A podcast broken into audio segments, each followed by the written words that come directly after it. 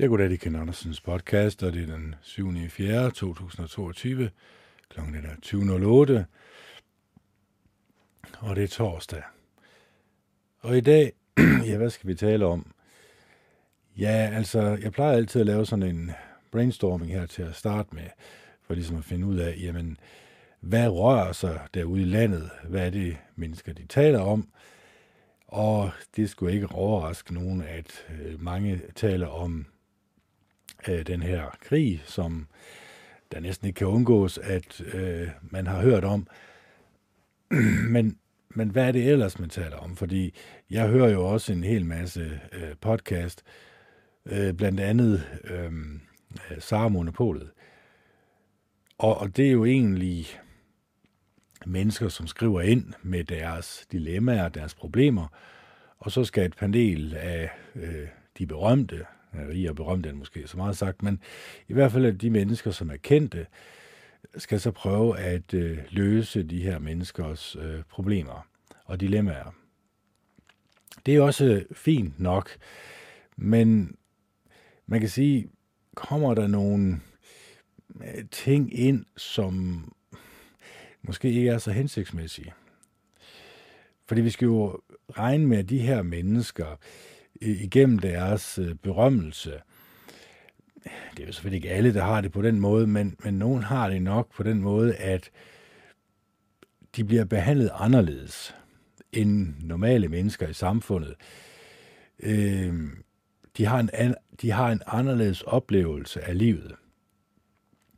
Så det vil jeg måske også sige, jeg siger måske, også sige, at øh, de måske også har nogle råd, som øh, er rodfæstet et helt andet sted end, nu siger jeg normale mennesker, men i hvert fald mennesket i gennemsnittet, eller flertallet af mennesker. Fordi flertallet af mennesker er jo ikke vant til, når de går op og ned ad gaden, at blive genkendt, og at, at de måske oplever, at mennesker, som de ikke kender, øh, henvender sig til dem på grund af deres berømthed, på grund af, at de bare har været i fjernsynet, eller tv eller radio. Og det gør jo også, det kan jo ikke undgås, at det gør noget ved menneskers øh, selvfølelse, men måske også på mangel på samme, så at sige.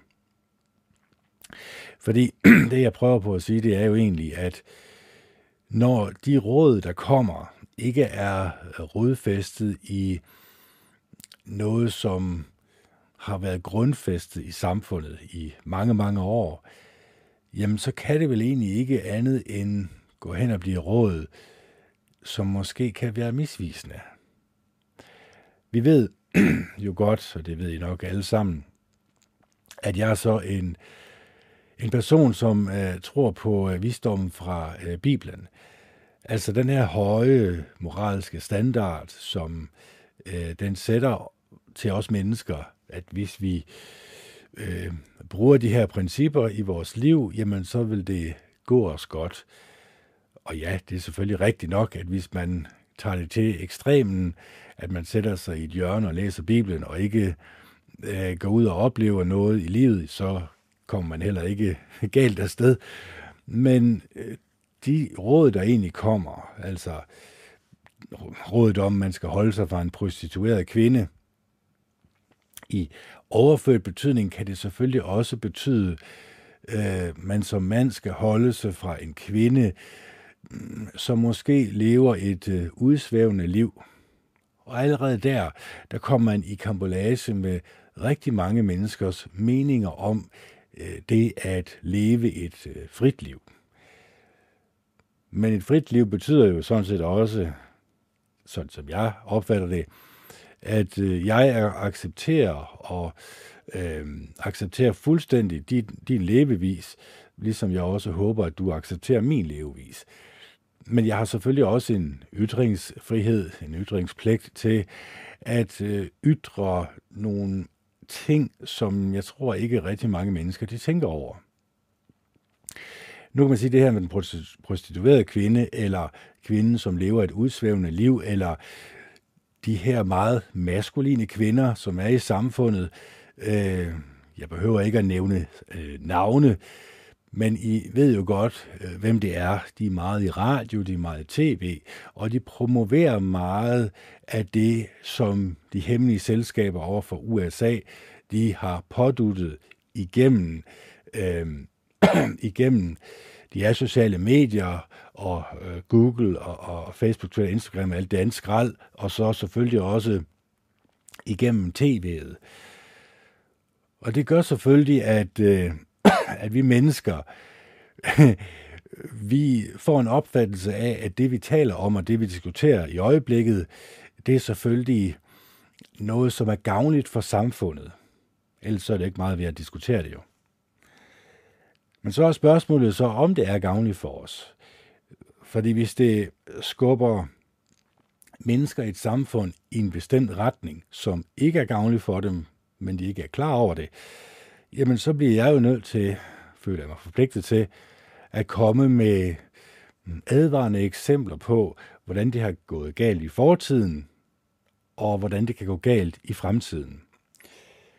Jeg tager lige lille, jeg skal lige, øh, der er noget, jeg skal lige have her. Yes, så tilbage igen.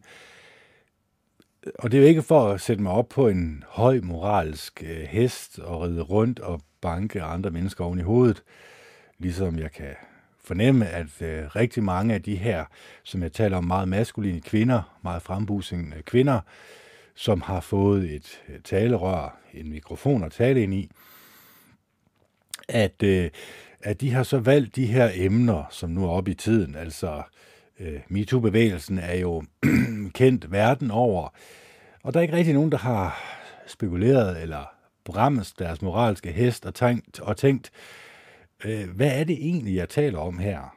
Øh, eller hvorfor taler jeg egentlig om det, som alle andre mennesker rundt på hele jorden taler om? Hvad kunne enderesultatet være? Ja, enderesultatet kunne være, at øh, der kommer en frembrusning, en frembrusning af øh, rigtig mange maskuline kvinder i medierne. Og øh, det gør jo selvfølgelig, fordi vi mænd, vi bryder os ikke om konfrontation. Tro det eller lad være. Vi kan faktisk godt lide fred og ro og fordragelighed.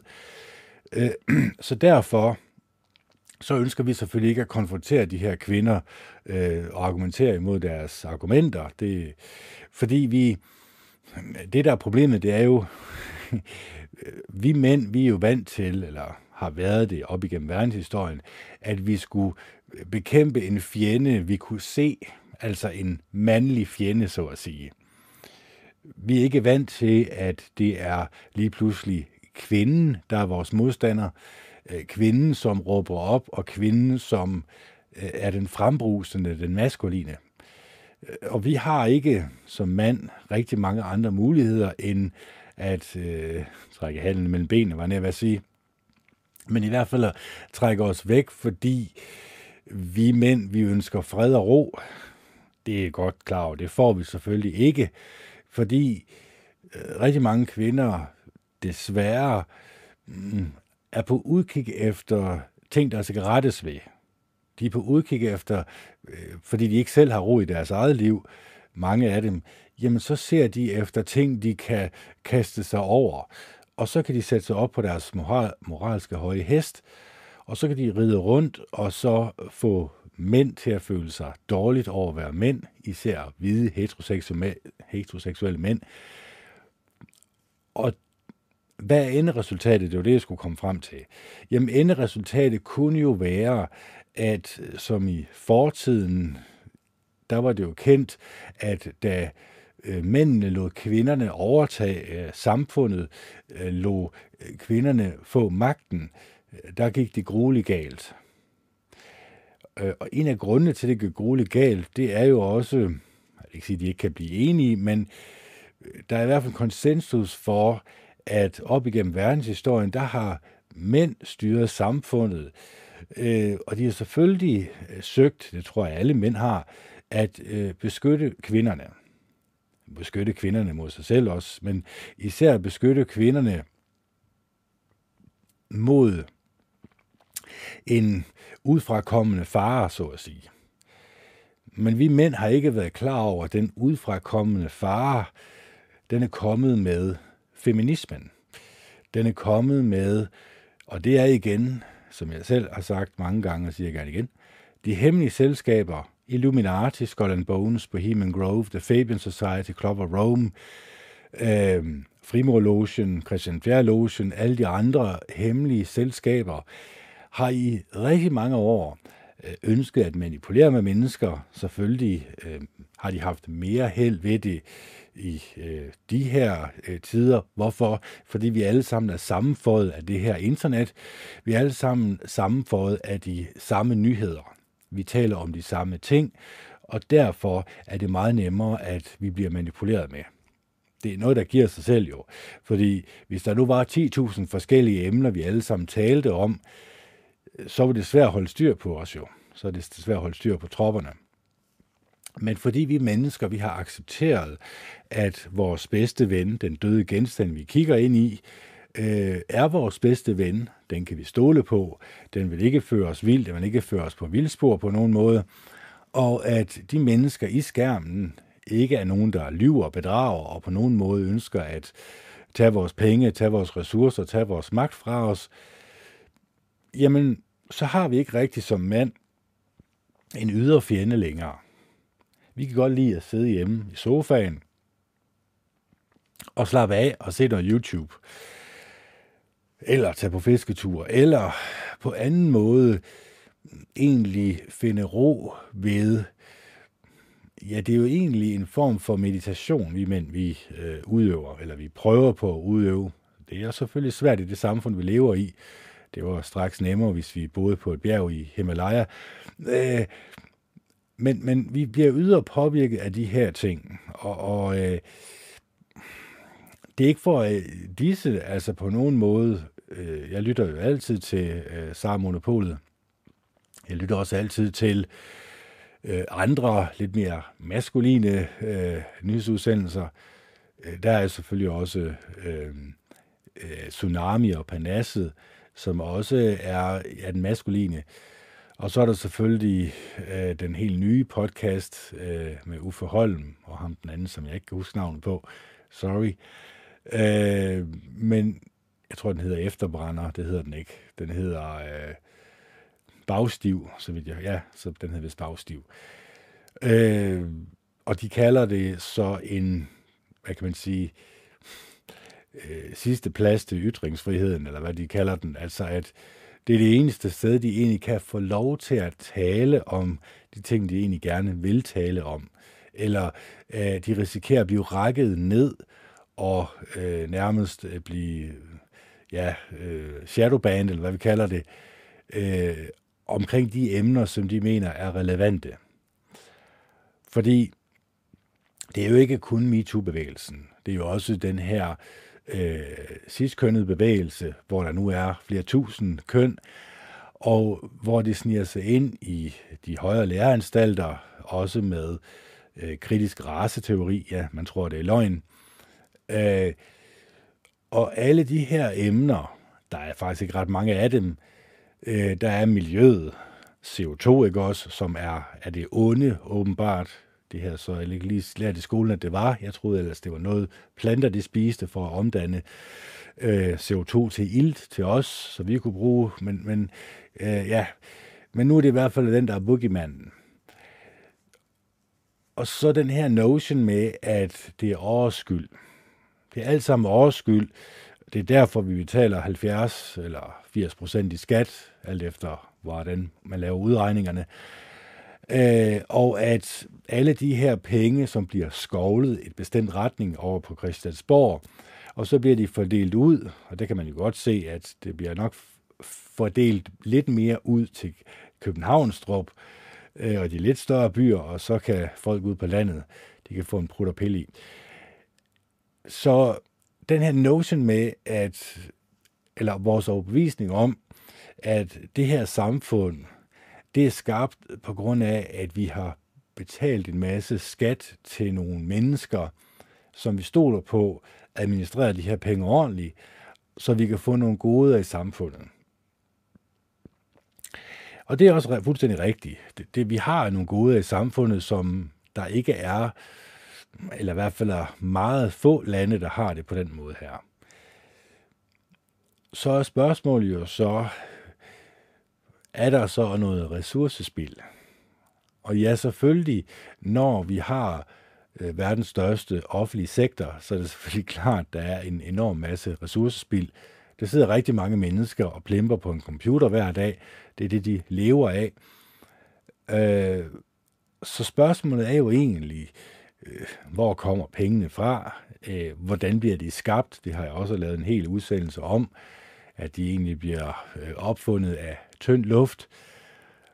Og at det egentlig er de multinationale selskaber samt de ultrarige mennesker, som er medlem af de her hemmelige selskaber. Og der skal man selvfølgelig også være klar over, at mm, hele dommerstaben er selvfølgelig også medlem af de her hemmelige selskaber. Så det skulle selvfølgelig ikke undre os, at øh, spillet er rigged, så at sige. Altså det er rigged imod os. Vi kan aldrig nogensinde, det er i hvert fald yderst sjældent, komme ud af, man kan sige, lønslave-princippet. Det er lavet til det. Det er lavet til, at vi skal arbejde et helt liv, og så skal vi have visse gode oplevelser. Det ved de udmærket godt, at så længe mennesker er underholdt, altså brød og cirkus, altså mad nok på tallerkenen, og så cirkus, altså vild med dans, eller bagedysten, eller hvad det nu ellers er, mennesker de underholder sig selv med, jamen, så er det egentlig nok til mennesker. Så gør de ikke oprør, og så kan øh, de her mennesker, som, jeg vil ikke sige, de snylder på samfundet, men de snylder jo egentlig på mennesker, som arbejder hårdt hver dag for at tjene til dagen af vejen. Så det er jo egentlig det, der er spørgsmålet. Det er jo egentlig, nu har jeg haft den her rant, og det har bare været en brainstorming, og jeg ved ikke, hvilken retning den går i. Øh, andet end, den skal selvfølgelig ikke virke fordømmende, men den skal heller ikke virke for blødsøden. Fordi jeg prøver selvfølgelig altid at forklare de ting, jeg mener er galt med samfundet, eller den retning, øh, som jeg mener er galt i samfundet. Og en af de øh, ting, som jeg øh, særligt prioriterer, det er selvfølgelig øh, massemedierne, og hvordan vi mennesker, vi bliver naret til at have de her bestemte emner at tale om, og så går der en måned, så taler vi om et andet emne. Hvis jeg bare skal ramme det op, for hvis I nu har glemt det, øh, så var der terrorisme, og det var så muslimerne, der skulle have skylden. Så var der Trump, og så var det ham, der skulle demoniseres og have skylden. Øh, så var der MeToo-bevægelsen, så var der Black Lives Matter, som senere blev til øh, kritisk raceteori. Og så er der selvfølgelig den her Greta Thunberg-bevægelse, som handler om miljøet. Og det har altid noget at gøre med de negative menneskelige egenskaber. Det har altid noget at gøre med at skabe en dårlig samvittighed i et menneske. Så mit bedste råd kan jo være, det lyder nok lidt underligt, men mit bedste råd kan være, lad være med at stole på mennesker, som stiller sig op på en talerstol og taler til mennesker. Uanset om det er på Christiansborg, politikere eller nogen andre, som prøver at sælge dig noget. Øh, de er per definition af Bibelen blevet dømt som øh, ulve forklædt som får. Nej, omvendt. Det er øh, ulve i forklæder, så at sige. Altså, det er mennesker, som udgiver sig for at være moralens vogter, udgiver sig for at vælge dig det bedste.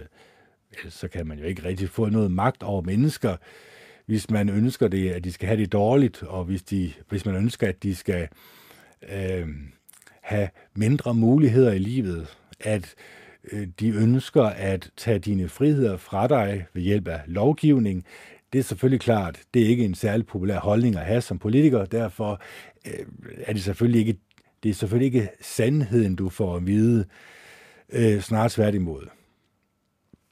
Mange politikere, de lå jo guld og grønne skove til at starte med, Altså, øh, nu hørte jeg, en jeg øh, har op at køre, at, øh, at, at de giver omkring, øh, hvad er det, 55 kroner, eller i hvert fald 50 kroner hver vej fra Skive til Viborg med bus. Det er altså en 100 kroner selv om dagen. Det er ret meget. Og det kunne jeg jo godt stille mig op på en talerstol og sige, jeg sørger for gratis busforbindelse også til de mindre byer. Det lover jeg, og jeg har lavet et budget, og se her, hvor god jeg er. Og det kan også være, at jeg lyder så overbevisende til mennesker, at de stemmer på mig. Det kan være, at jeg har så overbevisende argumenter, at jeg endda bliver meldt ind eller bliver medlem af Folketinget. Hvad sker der så, når man kommer ind i Folketinget? Så sker der nok det, som I nok har oplevet, at mennesker bliver malige, at mennesker glemmer, at mennesker mailer deres egen kage og glemmer alle de her gode løfter, som de har lovet. Så de er jo egentlig øh, ulve i forklæder. Altså, de er jo mennesker, som udgiver sig for at være øh, gode mennesker, altså den barmhjertige samaritaner næsten, ikke også? Og så inderst inde er de ligesom præsten og levitten, som går videre over på den anden side af vejen og føler afsky for vedkommende, som har stemt ham ind. Ej, nu, nu skal vi selvfølgelig passe på ikke at overfortolke Bibelen, men, men det er det, der sker.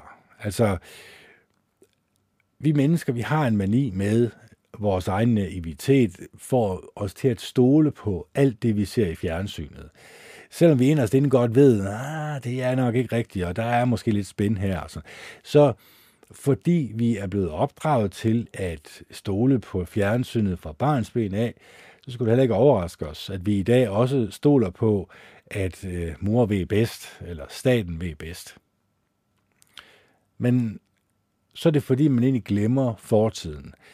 Man glemmer de ufattelig mange eksempler på, øh, hvor staten har begyndt at undertrykke befolkningen, hvor staten har begyndt at øh, frarøve befolkningen deres friheder, og så til sidst, så står man i en diktaturstat, ligesom ja, det nordkoreanske er selvfølgelig et meget grælt eksempel, men også det kinesiske, eller Hviderusland, eller Rusland, eller hvad det nu er, jamen der står der en diktator, som enerådet bestemmer øh, over landet. Og er det godt og gavnligt? Altså, der har været nogle få enkle eksempler, blandt andet fra Bibelen af, hvor det har gået godt et vist stykke tid. Men det har kun været når, at øh, de har tilbedt Jehova Gud, når de har holdt sig til øh, Moseloven, når de har holdt sig til det skrevne ord. Hvorfor var det så vigtigt? Ja, fordi I husker nok øh, med Moses, der gik op på bjerget, og han var lidt længe væk, og øh, Aaron var egentlig blevet sat til, at nu skulle han lige styre flokken imens. Der var måske en million mand, så det var noget af en flok at holde styr på. Og de blev utålmodige, de her mennesker. Og de sagde øh, til Aaron, at øh, ham der Moses, ham ved ikke rigtigt, hvad der blev af. Vi, øh, vi ved ikke rigtigt, hvad der er sket med ham.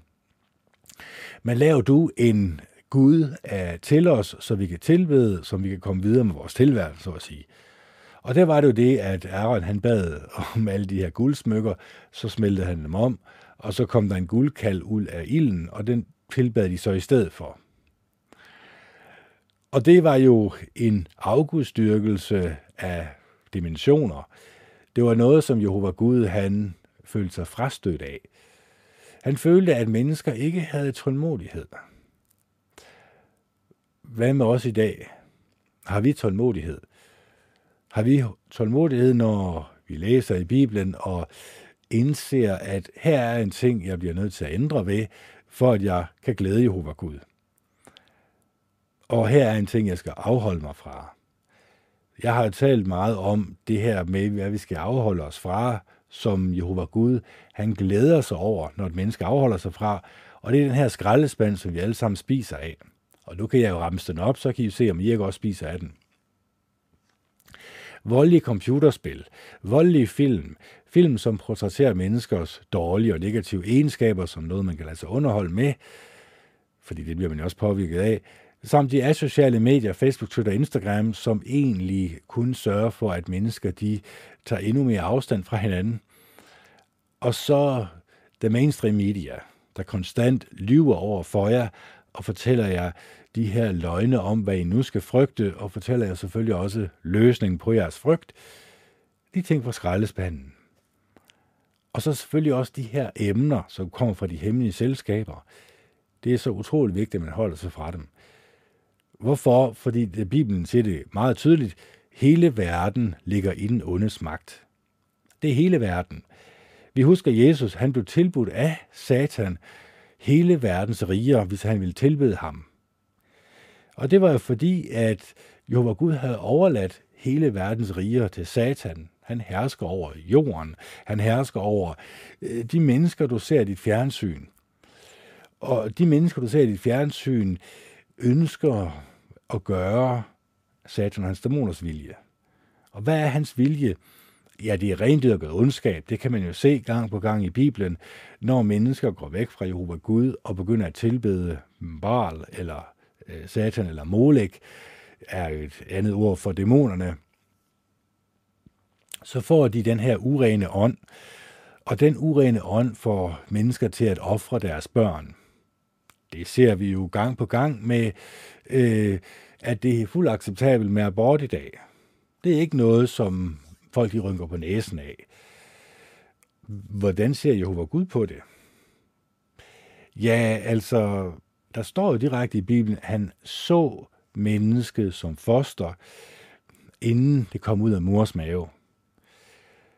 Så det må også betyde, at han ser det liv, han har skabt, som dyrebart.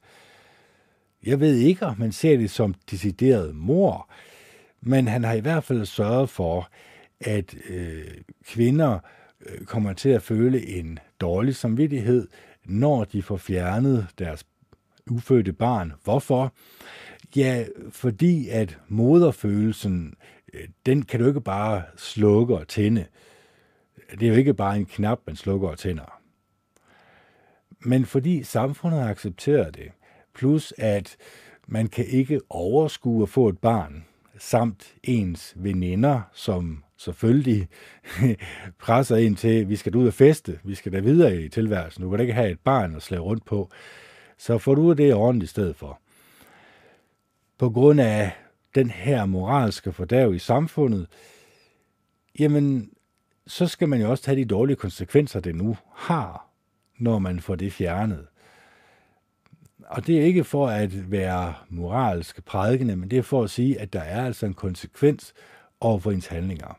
Ligesom kvinder, der tager p-piller, de kan også risikere, fordi de egentlig lukker deres, ja, hvad kan man sige, deres forbindelse væk.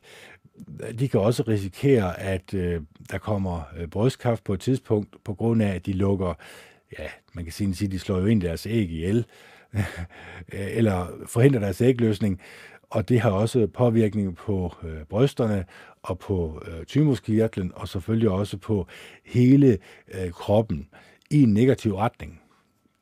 Så alt har en konsekvens, men de fleste mennesker er ikke villige til at tænke på konsekvensen. De er egentlig bare villige til at tænke på, at jeg skal have min fornøjelse her og nu. Og man er jo ikke engang, og det er det, der er lidt underligt, selvom rigtig mange mennesker har fortalt om øh, det dyrebare øjeblik, da vedkommende blev forældre, øh, at livet ændrede sig for dem. Også til det bedre selvfølgelig. Så er de mennesker ikke villige til at tage de her gode eksempler, gode råd til sig, og så vil de stadigvæk øh, ud og feste. Så vil de stadigvæk leve et liv, som i princippet ikke har noget indhold. Altså, man kan selvfølgelig også sige, Kennedy, at du har heller ikke noget indhold i tilværelsen. Både ja og nej. Altså, jeg har selvfølgelig øh, fravalgt kvinder, fravalgt øh, den mulighed. Hvorfor? Fordi at jeg er oppe i alderen, den her 42-43 år, det gør jo, at jeg bliver nødt til at finde en kvinde i samme alder, og hvad har vedkommende i samme alder? Hun har selvfølgelig bagage med. Eks, eks, ekskone, hvad jeg vil sige. Det, og det kan også godt være, hun har det. Men øh, hun har i hvert fald eksmænd, og hun har øh, børn. Øh, måske med flere fædre. Og hvis jeg ikke ønsker at bringe det ind i mit liv, bringe det kaos ind i ens liv, jamen så bliver man jo nødt til at fravælge. Så jeg overvejer nøje konsekvenserne af mine handlinger, og så er jeg selvfølgelig også født med evnen til at sige nej, men jeg har også oplært mig selv til at sige nej til de ting, som det kan godt være, at de føles tiltrækkende. Selvfølgelig, altså det er da klart. Øhm, hårde stoffer føles da også tiltrækkende, fordi man kan jo se, at mennesker, øh, der tager de her hårde stoffer, de, øh, de har en eller anden form for eufori, som jeg ikke har. Men man er også godt udmærket klar over, at de dårlige konsekvenser, de øh, hårde stoffer har, mm, det er noget, som man kan se down the line, det var ikke så godt. De, de fik en dårlig, det fik en dårlig konsekvens for dem. Det samme med det her, jamen den dårlige konsekvens kunne jo være, at jeg ikke får ro i mit liv.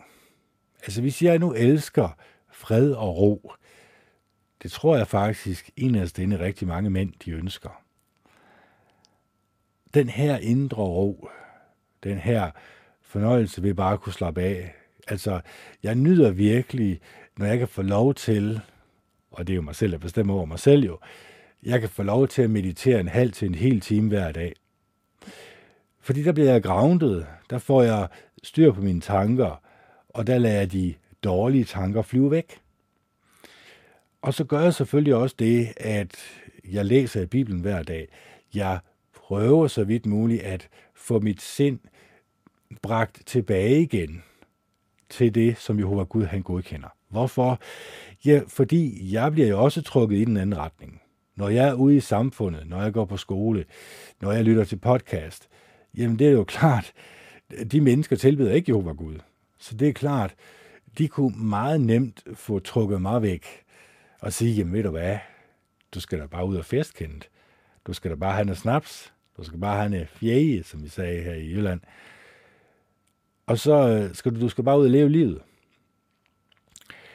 Men jeg er også godt klar over, at Bibelens advarsel tager jeg meget alvorligt. Det er der ikke ret mange, der gør, men hvis jeg tager det meget alvorligt, ja, så bremser jeg mig også, inden de dårlige konsekvenser kan komme. Jeg siger ikke, de kommer. Altså, man kan jo også være heldig. Man kan jo også gå igennem livet, hvor man bare tager for sig af retterne, og at det ikke har nogen dårlige og negative konsekvenser for en. Det kan godt øh, ske. Men sandsynligheden den øges enormt stort, enormt meget, ved at jeg øh, siger nej tak øh, til Bibelens vejledning, til Jehova Guds vejledning. Derfor så holder jeg mig selvfølgelig til øh, Guds skrevne ord. Jeg prøver så vidt muligt altid at behandle andre mennesker godt og ordentligt, og jeg er så også godt klar over, at jeg som menneske skal også arbejde på min personlighed, så jeg bliver endnu mere tilgivende og endnu mere åbenhjertig overfor jer. Jeg ønsker selvfølgelig, at øh, ikke kun jeg, men også jer derude, øh, går igennem livet med så få knups som overhovedet muligt. At I kommer til at leve jeres liv fyldt med gode og rare oplevelser, fyldt med gode og rare og næstekærlige venner, som vil jer det bedste. Det er det, jeg ønsker, fordi så ved jeg jo, når jeg kommer ud i samfundet, så oplever jeg mennesker, øh, der har det, ligesom jeg gerne vil have, at andre mennesker har det, og de møder mig med de her, håber jeg, positive egenskaber, fordi øh, så skabes der en god stemning. Så øh, for ikke at skabe en alt for dårlig stemning, eller god stemning, så læser vi lige lidt højt fra Bibelen. Og, og den, øh, den sker altså igennem. Det har I nok opdaget i mange af mine podcast, at ja, det er ikke altid nogen pæne ord, øh, Jehova Gud han har at sige. Hvorfor? Ja, det er jo nok, øh, man skal ligesom også tage publikum i betragtning. Hvem taler han med? Han taler med mennesker, som har mm, gået bort fra ham, og måske har fået nogle af de her meget negative egenskaber ind som en del af deres personlighed. De har ikke øh, morals, deres moralske kompas er ikke længere øh, en, de kan stole på. De har måske endda smidt deres moralske kompas væk, og så givet los på det, fordi, hvad står der i Bibelen? De siger, jamen, lad os øh, spise og drikke, for i morgen skal vi dø. Altså den her følelse af, jamen, det er egentlig lidt lige meget. Livet skal da bare leves fuldt ud. Der skal bare være fuld skrald på. Fordi der er jo ikke et efterliv. Øh, der må jeg så desværre skuffe jer. Altså, hvis I bliver skuffet, men altså alle mennesker her på jorden, vi får jo alle sammen, når vi dør en opstandelse, så er problemet jo bare, hvad er det for en opstandelse, vi får? Ja, altså, der står jo direkte i Bibelen, at vi kommer frem foran Jehova Guds øh, trone i himlen, hvor Jesus Kristus han sidder, og så bliver vi dømt alt efter vores gerninger, om de var gode eller onde. Og så må vi jo så også sige, jamen gode eller onde, der er ikke rigtig nogen mennesker, der vil sige, at de er onde selvfølgelig, så de vil selvfølgelig altid putte sig i den gode kategori. Men det er jo øh, godt og ondt ifølge Jehova Gud. Det er jo ikke os, der definerer det. Det er Jehova Gud, der definerer, hvad der er godt og hvad der er ondt for os mennesker. Så without further ado, lad os finde ud af det. Vi, øh, vi starter her med andet krønikebog, øh, og vi første krønikebog afsluttes med, øh, der står her om øh, David. Øh, der står her, at David, Isaks søn, var konge over hele Israel, og han regerede over Israel i 40 år. 7 år i Hebron og 33 år i Jerusalem. Han døde i en høj alder og kunne se tilbage på et langt og godt liv med rigdom og ære, og hans søn Salomon blev konge efter ham. Kong Davids historie fra først til sidst er nedskrevet af seeren Samuel, profeten Nathan og seeren Gad. De fortæller alt om hans kongedømme, hans store bedrifter og de begivenheder, der angik ham og Israel og alle de omkringliggende kongeriger. Og så kommer vi til anden, krønike, anden krønikebog. Og der står her, David, Davids, undskyld, Davids søn Salomon styrkede sin kongemagt, og hans Gud Jehova var med ham og gjorde ham stor og mægtig. Salomon sendte bud efter hele Israel. Tusind og hundrede førende, dommer og alle høvdinger i hele Israel, overhovederne for slægterne.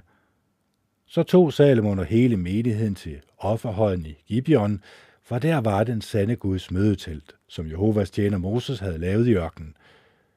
Men David havde ført den sande Guds ark op fra Kirjat i Arim til det sted, han havde gjort klar til den. Han havde nemlig rejst et telt til den i Jerusalem. Kover aldret, som Besials søn af Hurs søn Uri havde lavet, var blevet anbragt foran Jehovas telthelligdom. Salomon og, og menigheden plejede at bede foran det. Salomon bragte nu ofre der foran Jehova – og han offrede tusind brandoffer på koveraldret ved mødeteltet. Samme nat viste Gud sig for Salomon og sagde til ham, Bed mig om noget, jeg skal give dig. Det det sagde Salomon til Gud. Du viste stor lojal kærlighed mod min far David, og du har gjort mig til konge efter ham. Jehova Gud, lad dit løfte til min far David blive til virkelighed, for du har gjort mig til konge over et folk, der er så talrigt som jordens støvkorn. Giv mig nu visdom og kundskab til at lede folket, for hvem kan dømme dit store folk? Gud sagde til Salomon, fordi det er det, du ønsker, og du ikke beder om rigdom, velstand og ære, eller død over dem, der hader dig, og du heller ikke beder om et langt liv, men om visdom og kundskab til at dømme mit folk, som jeg har gjort dig konge over, vil du få visdom og kundskab, men jeg vil også give dig så stor en rigdom og velstand og ære, som ingen konger før dig har haft, og som ingen efter dig vil få. Så vendte Salomon hjem til Jerusalem fra offerhøjen i Gibeon, fra mødeteltet, og han reagerede over Israel. Kong Salomon skaffede sig flere og flere stridsvogne og heste. Han havde 1400 stridsvogne og 12.000 heste, og han stationerede dem i sine vognbyer og i Jerusalem hos sig selv. Kongen gjorde sølv og guld lige så almindelig i Jerusalem som sten, og træ lige så almindeligt som morbafintræ i Shefala. Salomons heste blev importeret fra Ægypten, og kongens købmand købte dem i flokke til en fast pris. Hver stridsvogn, der blev importeret fra Ægypten, kostede 600 sølvstykker, og en hest kostede 150. Og de eksporterede dem videre til alle hittiternes konger og Arams konger. Nummer 2. Kong Salomon gav ordre til, at der skulle bygges et hus for Jehovas navn, og et kongepalads. Salomon værvede 70.000 som arbejdsmand. 80.000 som stenhugger i bjergene, og 3600 til at føre tilsyn med dem. Desuden sendte Salomon bud til kong Harem, eller Hiram af Tyrus. Gør det samme for mig, som du gjorde for min far, David, da du sendte ham sædertræ, så han kunne bygge sig et palads. Jeg skal til at bygge et hus for min Gud Jehovas navn, og jeg vil hellige det til ham. Der vil jeg brænde vellugtende røgelse foran ham, og sørge for, at det stablede brød altid, altid ligger fremme, og bringe brandoffer morgen og aften på sabbaterne, ved nymånerne og ved Jehovas, vores Guds højtider. Det er en varig forpligtelse for Israel. Det hus, jeg bygger, bliver stort for vores Gud, for vores Gud er større end alle andre guder. Og hvem kan klare den opgave, det er at bygge et hus til ham? For himlen, ja himlenes himle kan ikke rumme ham, så hvem er jeg, at jeg skulle kunne bygge et hus til ham? Det eneste, jeg kan bygge, er et sted, hvor jeg kan lade røgen fra offerne stige op foran ham. Send mig nu en dygtig håndværker, der kan arbejde med guld, sølv, kov og jern, purpurfarvet uld og højgrødt og blåt garn, og som ved, hvordan man laver indgraveringer i Juda og Jerusalem. Undskyld, lave graveringer. I Juda og Jerusalem skal han samarbejde med de dygtige håndværkere, som min far David har skaffet, og send mig sider, enebær og almutræ fra Libanon, for jeg ved, at dine tjenere har erfaring med at fælde træer på Libanon. Mine tjenere skal arbejde sammen med dine tjenere, om at forarbejde en stor mængde tømmer til mig, for det hus, som jeg skal til at bygge, bliver stort og usædvanligt smukt.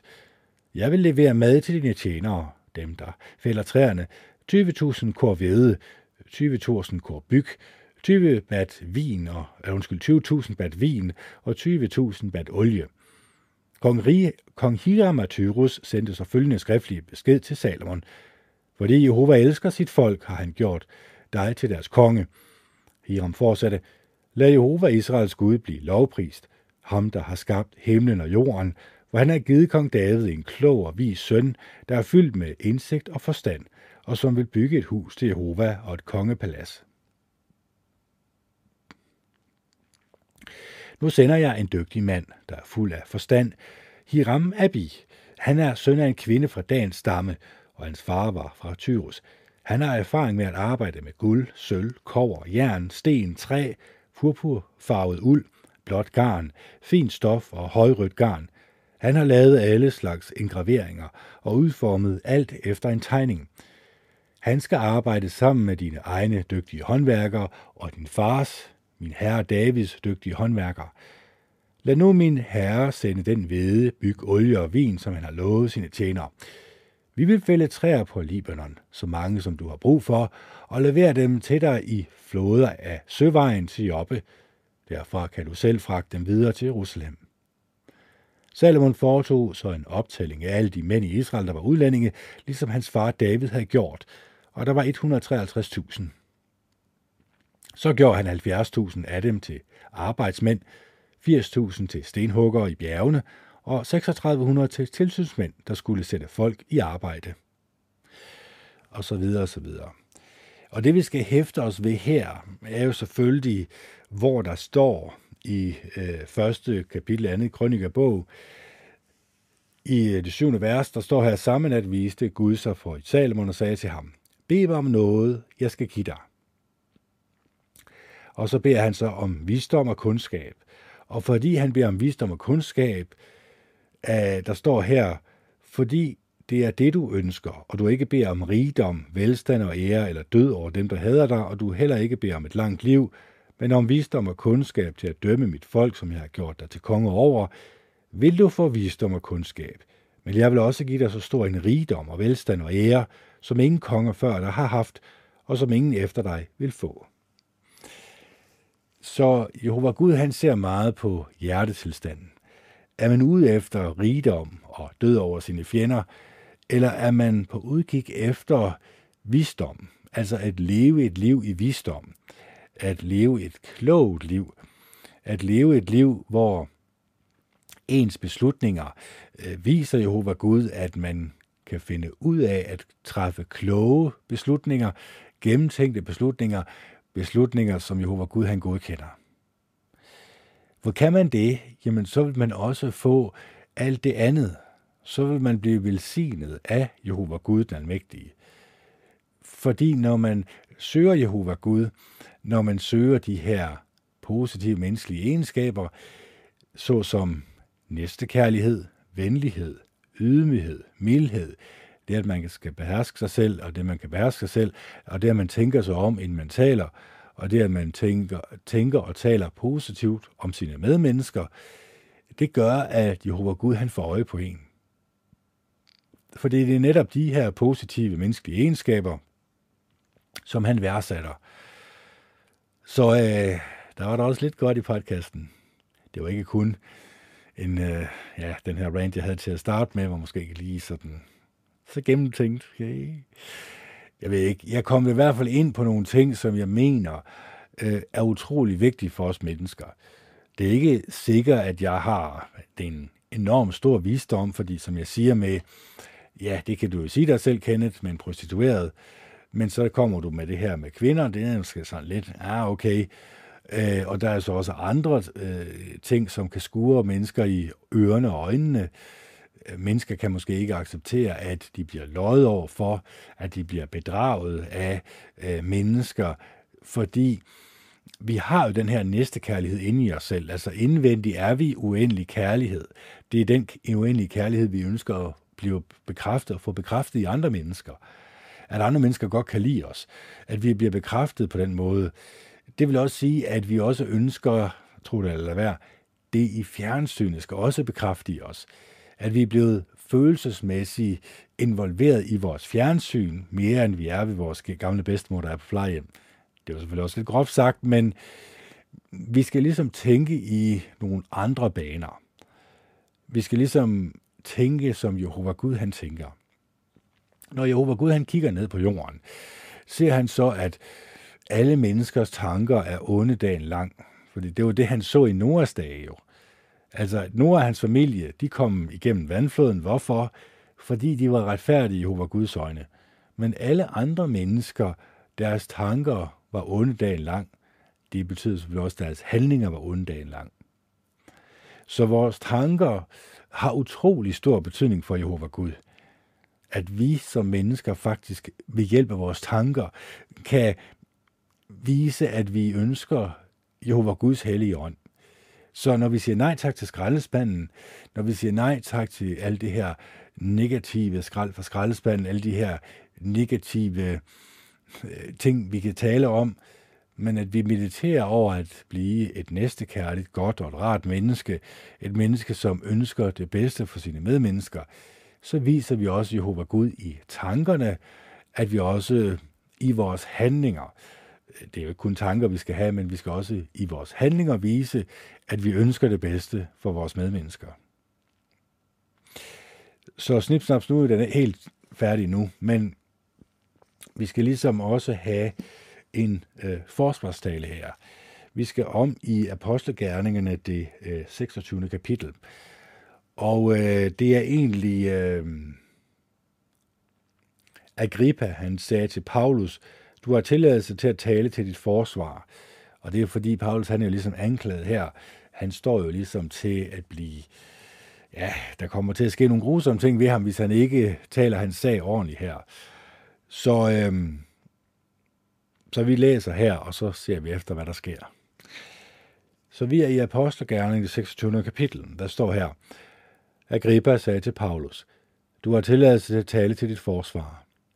Paulus løftede hånden og sagde så, Kong Agrippa, jeg er meget glad for, at det er foran dig, jeg i dag skal forsvare mig, imod alt det, som jøderne anklager mig for, især fordi du er ekspert i alle jødernes skikke og stridsspørgsmål. Jeg beder dig derfor at høre tålmodigt på mig.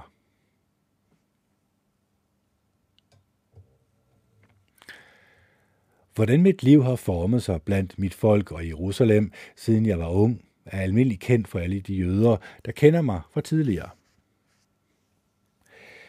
Hvis de ellers vil kunne, kunne de bekræfte, at jeg har levet som fariser og tilhørt den strengeste sekt i vores religion. Og alligevel står jeg nu anklaget, fordi jeg har det håb, at Gud vil opfylde det løfte, han gav vores forfædre. Det er det samme løfte, vores 12 stammer håber at se blive opfyldt ved energisk at udføre hellig tjeneste for ham nat og dag. Det er det håb, jøderne anklager mig for, konge. Hvorfor mener I, at det er utroligt, at Gud oprejser det døde? Selv var jeg overbevist om, at jeg skulle gøre meget for at bekæmpe Naziræren Jesu navn. Det var netop, hvad jeg gjorde i Jerusalem, og jeg spærrede mange af de hellige inde i fængsler, for det havde de øverste præster givet mig myndighed til. Og når de hellige skulle henrettes, stemte jeg for det. Jeg prøvede at svinge dem til at afsværge deres tro ved ofte at straffe dem i alle synagogerne, og jeg var så rasende på dem, at jeg endda forfulgte dem i andre byer. Midt i alt dette, mens jeg var på rejse til Damaskus med myndighed og fuldmagt fra de øverste præster, så jeg ved middagstid konge et lys fra himlen, klarere end solens glans, og det strålede omkring mig, omkring dem, der rejste sammen med mig. Vi faldt alle til jorden, og jeg hørte en stemme sige til mig på hebraisk, Saulus, Saulus, hvorfor forfølger du mig? Det vil blive hårdt for dig at fortsætte med at sparke imod pikkæppen. Men jeg sagde, hvem er du, herre? Og herren sagde, jeg er Jesus, som du forfølger. Men rejs dig nu op på dine fødder. Jeg har nemlig vist mig for dig, for at udvælge dig til at tjene og vidne, både om det, du har set, og om det, jeg vil lade dig se angående mig. Og jeg vil befri dig fra dette folk og fra nationerne, som jeg sender dig til, for at åbne deres øjne, for at vende dem fra mørke til lys og fra satans myndighed til Gud, så de kan få deres synder tilgivet og få en arv sammen med dem, der er blevet helliget, fordi de tror på mig. Derfor, kong Agrippa, har jeg gjort det, jeg fik besked på i det himmelske syn, hvor jeg bragte det budskab ud først til dem i Damaskus, og så til dem i Jerusalem, over hele Juda og også til nationerne, at de skulle angre og vende sig til Gud, ved at leve på en måde, der stemmer med deres anger. Det var derfor jøderne pågreb mig i templet og forsøgte at slå mig ihjel. Men fordi Gud har hjulpet mig, har jeg frem til denne dag fortsat vidnet for både små og store, og jeg siger ikke andet end hvad profeterne og Moses har sagt skulle ske. At Kristus skulle lide, og at han, som den første, der blev oprejst fra de døde, skulle forkynde og bringe lys, både til dette folk og til nationerne. Mens Paulus forsvarede sig, sagde Festus højt, du er ved at blive vanvittig, Paulus. Al den lærdom gør dig vanvittigt. Men Paulus sagde, jeg er ikke ved at blive vanvittig. Højtede Festus, det jeg siger er sandt og fornuftigt. Faktisk ved kongen, som jeg så frimodigt taler til, alt om de ting, jeg, ja, jeg er overbevist om, at der ikke er noget af det, der undgår hans opmærksomhed, for intet af øh, det er foregået i en afkrog. Tror du, kong Agrippa, på profeterne? Jeg ved, du tror.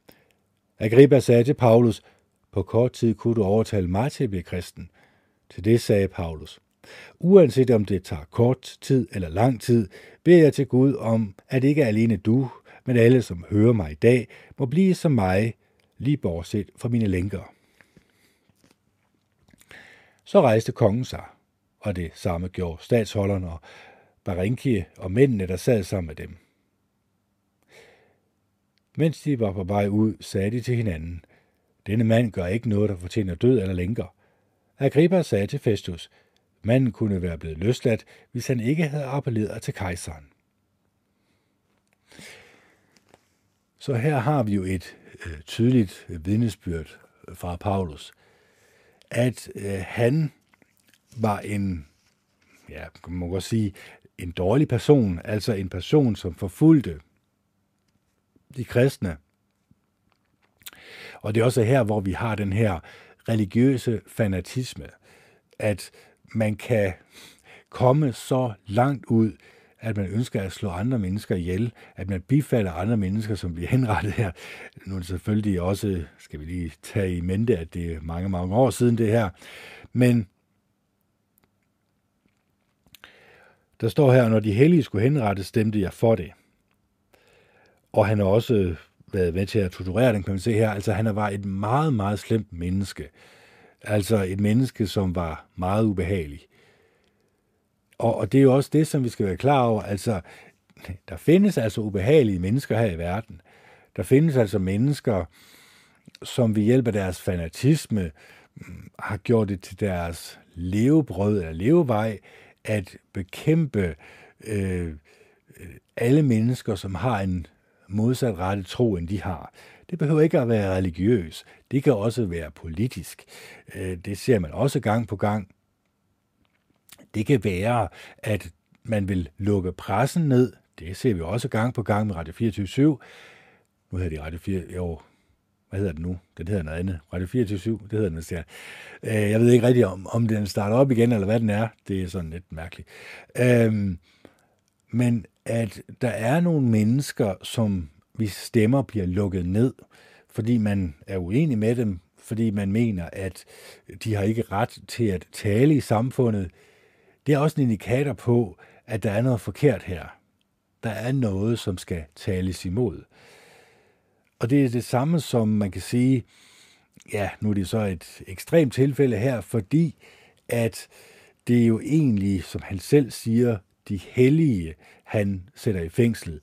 Det er egentlig mennesker, som er øh, tilbeder af Jehova Gud, og de har det her vidnesbyrd om Jesus Kristus. Og det er derfor, at Jesus Kristus, han egentlig øh, åbenbarer sig for ham og siger til ham, at der står her,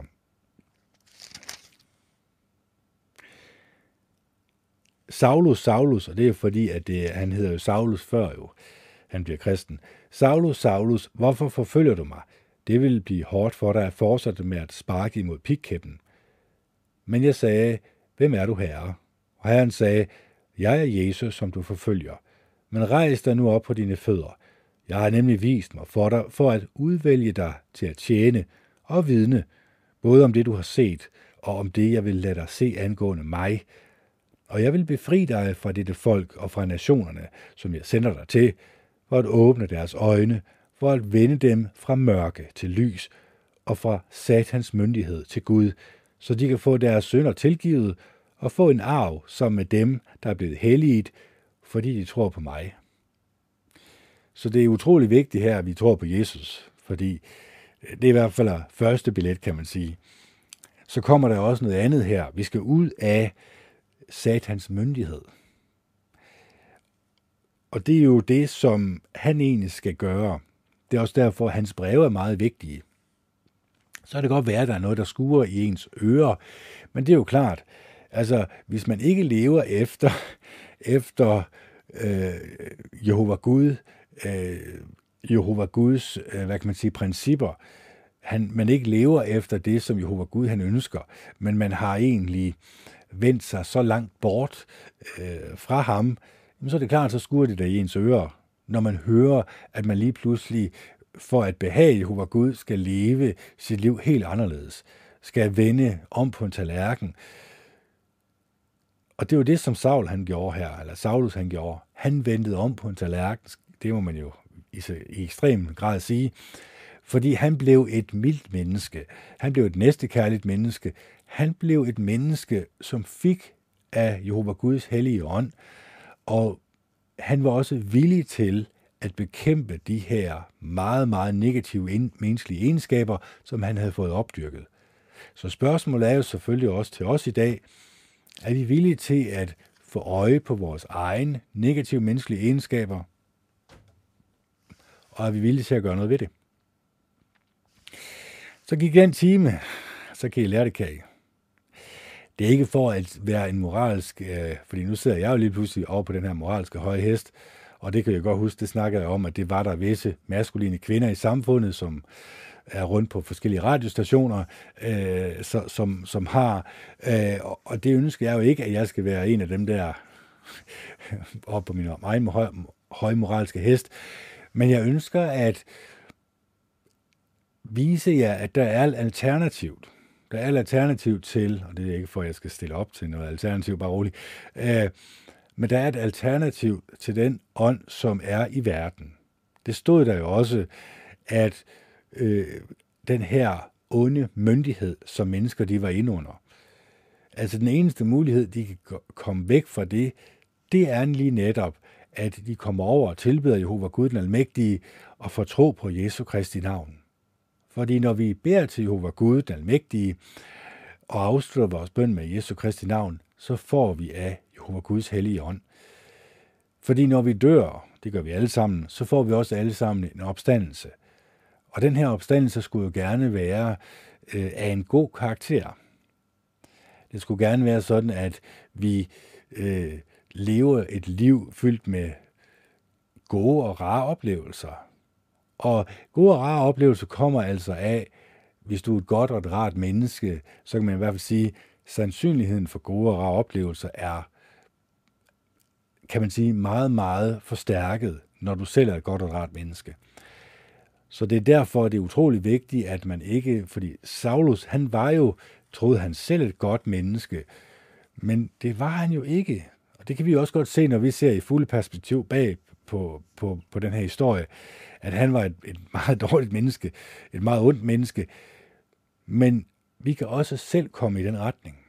Vi kan også selv narre os selv til at tro, at øh, satans mørke øh, myndighed er lys, og at Jehova Guds myndighed er mørke. Altså vi kan skifte, øh, eller vi kan begynde at tro, at ondt er godt, og godt er ondt. Vi kan begynde at bytte rundt på det. Og så får vi en forvasket form for virkelighedssans. Og det er noget, vi skal passe på med. Så øh, Kenneth, han bliver ved og ved og ved. Han kan fortsætte flere timer. Det plejer jeg også at gøre om lørdagen. Men det her, det er en almindelig arbejdsdag, så, så det bliver kun lige en time, jeg kommer til at knævre her. Desværre. Eller heldigvis, vil nogen nok sige. Så øh, jeg håber, at øh, podcasten ikke var alt for voldsom. Jeg håber, at I elsker hinanden og er gode og rare ved hinanden. Jeg håber, at I ønsker at arbejde på jer selv på en sådan måde, at jeres tanker og følelser kommer i overensstemmelse med Jehova Gud den Almægtige. Så når I beder til Jehova Gud og afslutter jeres bøn med Jesu Kristi navn, så får I også Jehova Guds hellige ånd og hans vejledning. Og den vejledning vil føre jer et sted hen, som er meget, meget mere behageligt at være, end det er måske i øjeblikket. Men hvis I har allerede startet den her rejse, jamen øh, så vil jeg da tage hatten af for jer og sige, at øh, jeg håber, at rejsen fortsat er god og gavnlig for jer. For det har den været for mig. Så øh, her på afslutningen vil jeg ønske jer en fortsat god dag og god aften. Jeg håber, I elsker hinanden og går og hinanden, som jeg siger. Det er det i hvert fald Ken Andersen sign off. Det er den 7. 4. 2022. Klokken er 21.12. Og det er torsdag. Hej hej.